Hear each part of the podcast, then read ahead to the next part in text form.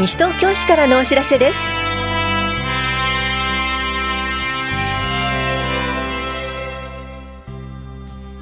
今日は新税国民健康保険料の休日納付。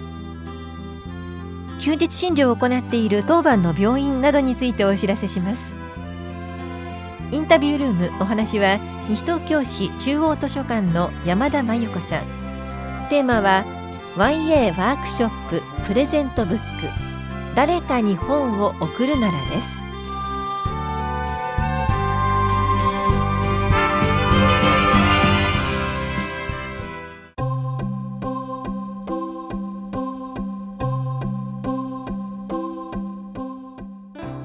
新税国民健康保険料の休日納付相談窓口のお知らせです。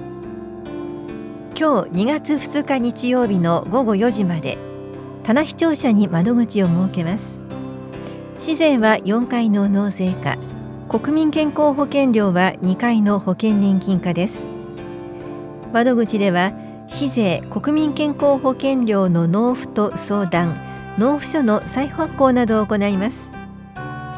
納税課と保険年金課からのお知らせでした。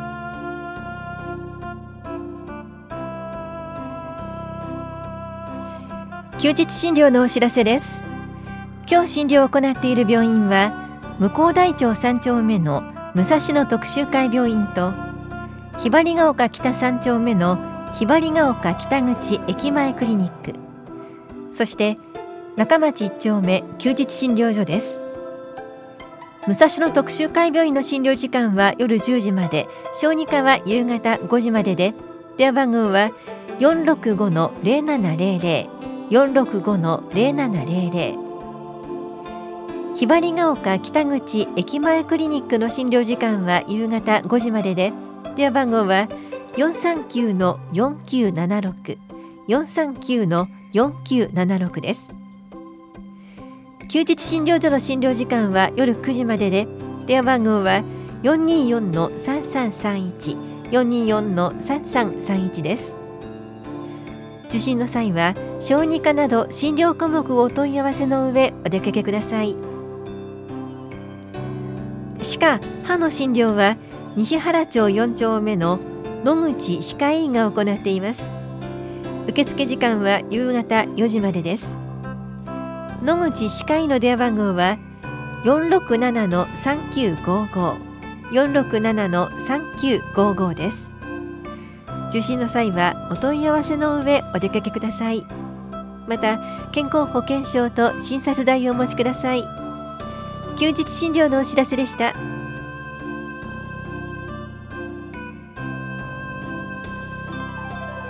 リハビリ窓口相談のお知らせです。リハビリに関する相談を希望する方と関係者を対象にリハビリ方法や福祉用具住宅改修などについて理学療法士による相談を行います。2月5日水曜日午後2時15分から3時15分までと2月20日木曜日午前11時15分から午後0時15分までいずれも法や保健福祉総合センターで行われます。相談ご希望の方は前の日までに電話でお申し込みください。お申し込みお問い合わせは健康課までどうぞ。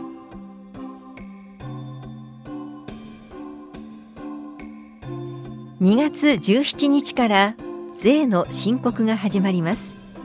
申告期間は3月16日までです。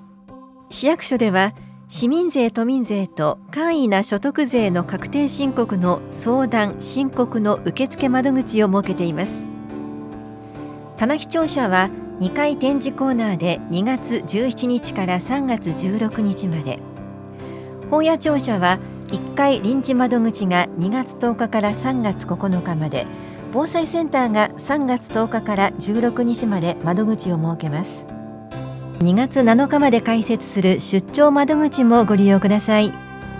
また防災センターでは2月10日から13日まで税理士による無料申告相談を行います。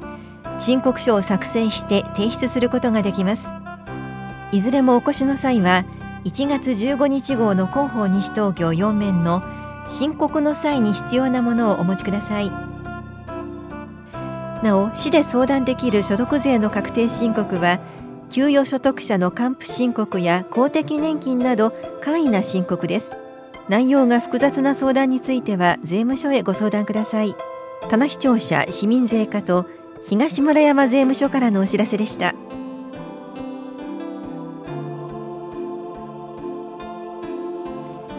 羽田空港機能強化に関する展示のお知らせです。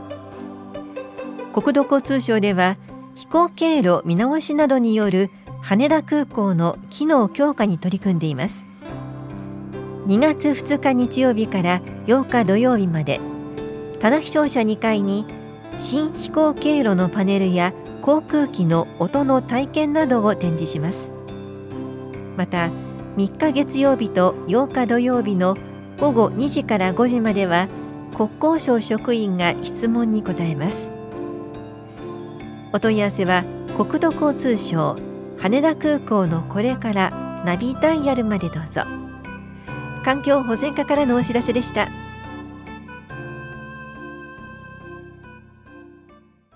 インタビュールームお話は西東京市中央図書館山田真由子さん。テーマは YA ワークショップ。プレゼントブック誰かに本を送るなら。担当は近藤直子です。3月8日日曜日にひばりが丘図書館で開催される YA ワークショッププレゼントブック誰かに本を送るならについて伺いますが YA ワークショップにある YA これはどんな意味なんでしょうか？はい。YA とはヤングアダルトの略になります。自分を子供とは思っていないが社会は大人とは認めていない。子供と大人の狭間の世代のことです。西東京市図書館では児童サービスの中の特に13歳から18歳を対象としたサービスを指しています。略して YA サービスと呼んでいます。YA コーナーを設け、YA が好みそうな本をセレクトしています。ここでは YA 向け情報誌キャッチを配布しています。キャッチは本の紹介、コラム、YA 世代から寄せられたイラスト等で構成していて、YA の世代の共同編集者と図書館スタッフとで作っています。図書館ホームページには YA のページもあって、キャッチはウェブ上で見ることもできます。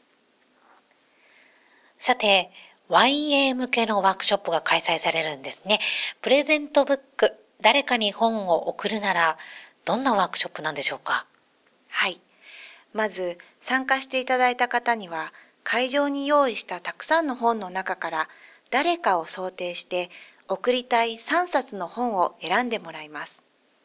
次に各自選んだ本にリボンをかけメッセージカードを記入します。そして参加者同士でどんな相手にどんな本を選んだかなどをお話ししみんなで共有し合います。参加者同士で話し合うことができるっていうのは面白いですね。そうですね。普通本を読むこと、読書活動というのは個人の活動、心の中の活動というふうに思われると思うんですが、今回のイベントでは特に本を楽しむ、本で楽しむというメッセージが込められています。ぜひ皆さんで参加していただいて、自分の意見を言ったり、みんなの意見を聞いたり、そんな参加型のワークショップになれば楽しいなと思っています。皆さんね、どんな本を選んだかなど話した後はどうするんでしょうか、えー、完成版のラッピング後の写真をチェキで撮影します。そして後日、チェキと本、カード、リボンを各図書館で展示します。本とまたチェキも展示されるということですがもし展示されているその本を借りたいという方がいらしたらどうするんでしょうか？はい。写真を撮ったチェキは皆さんに見ていただいて本自体は貸し出しをすることができます。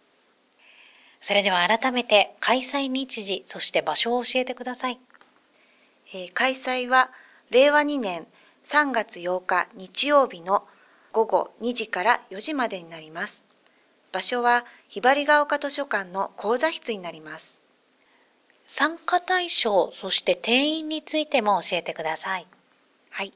対象は小学校6年生から18歳までです。定員は20名で申し込み順になりますので、えー、お早めにお願いしたいと思います。参加費用はかかりません。無料でご参加いただけます。当日何か持ち物は必要ですか？持ち物は筆記用具のみです。ラッピングに必要な材料はすべて図書館で準備いたします。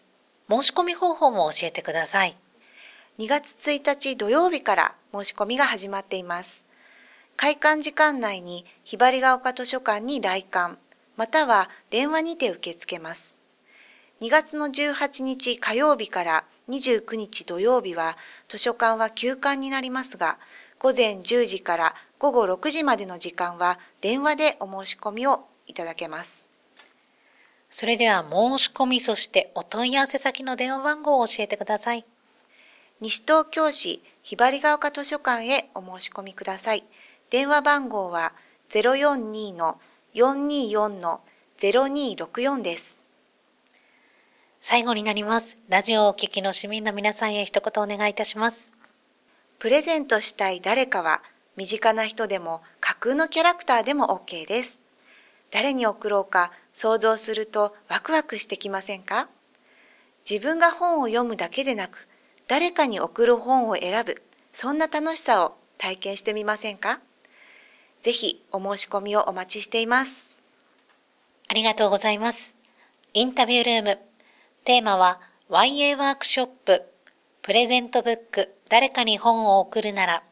お話は西東京市中央図書館山田真由子さんでした。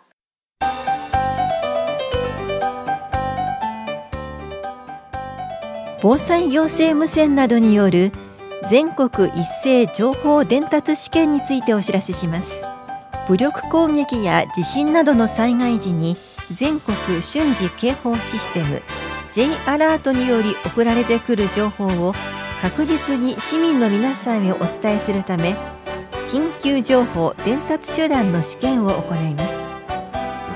これは全国的に実施されるもので2月19日水曜日午前11時ごろ市内の防災行政無線スピーカーよりこれは J アラートのテストですという音声を3回放送します。災害と間違えないようご注意ください。J アラートとは国から送られてくる弾道ミサイル情報や地震などの緊急情報を人工衛星などを活用して瞬時に伝達するシステムです。詳細は市のホームページをご覧ください。危機管理課からのお知らせでした。